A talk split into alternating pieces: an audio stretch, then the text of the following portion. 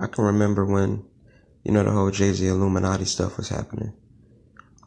And, you know, that turned a lot of people off towards Jay Z. You know, um, I don't know, that whole period was weird.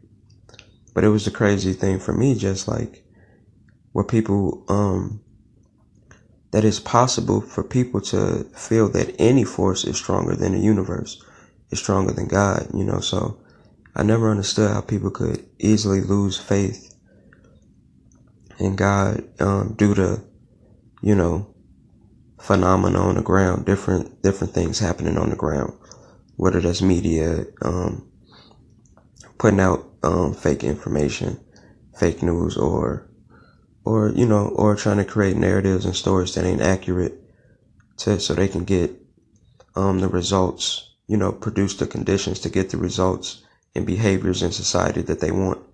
Um, yeah, I just never understood why people be like, would feel so defeated, you know. But I say that to say this, like in this time, some today, like, make no mistake about it, like everything America is planning is is in revolt against God, you know.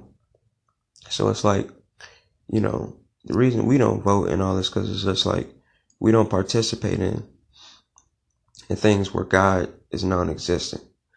It ain't nothing to vote on. This whole nation going down. Um, and ain't nothing to be said about. You know, we, you know, I'm I'm I'm speaking from the spiritual standpoint. We're not talking about physically and all of these things, that's that's less important. What's most important is is the truth, the spirit, you know, things of that sort. So it's like we know this world, this world is wicked, it's it's unbalanced. It has to come to an end. Like the planet is actively heating up and ridding those who don't have the conscious level to keep up. And and we sin it's like and that's that's the times we're living in. A lot of young people a lot of young people like dying from cancer, suicide, um, um, other health things, but all like, you know, we got to look at this like people killing themselves because they're letting, you know, things they experience through their physical senses dictate their whole reality and understanding of, of how to deal with, um, you know, different things, everything. And it's, uh, yeah, it's just like, you really got to have faith. You really got to believe in what you're doing and, and understand like, you the you the ultimate authority in in your life. You know, never sacrifice your perspective or your vision um for somebody else's vision. You know, that's crazy. That's blasphemy. And um yeah, we just gotta, you know, the devil the devil always, you know, makes a suggestion or comes, you know, following a compliment. He never gonna come head first and be like, hey, I'm trying to kill you.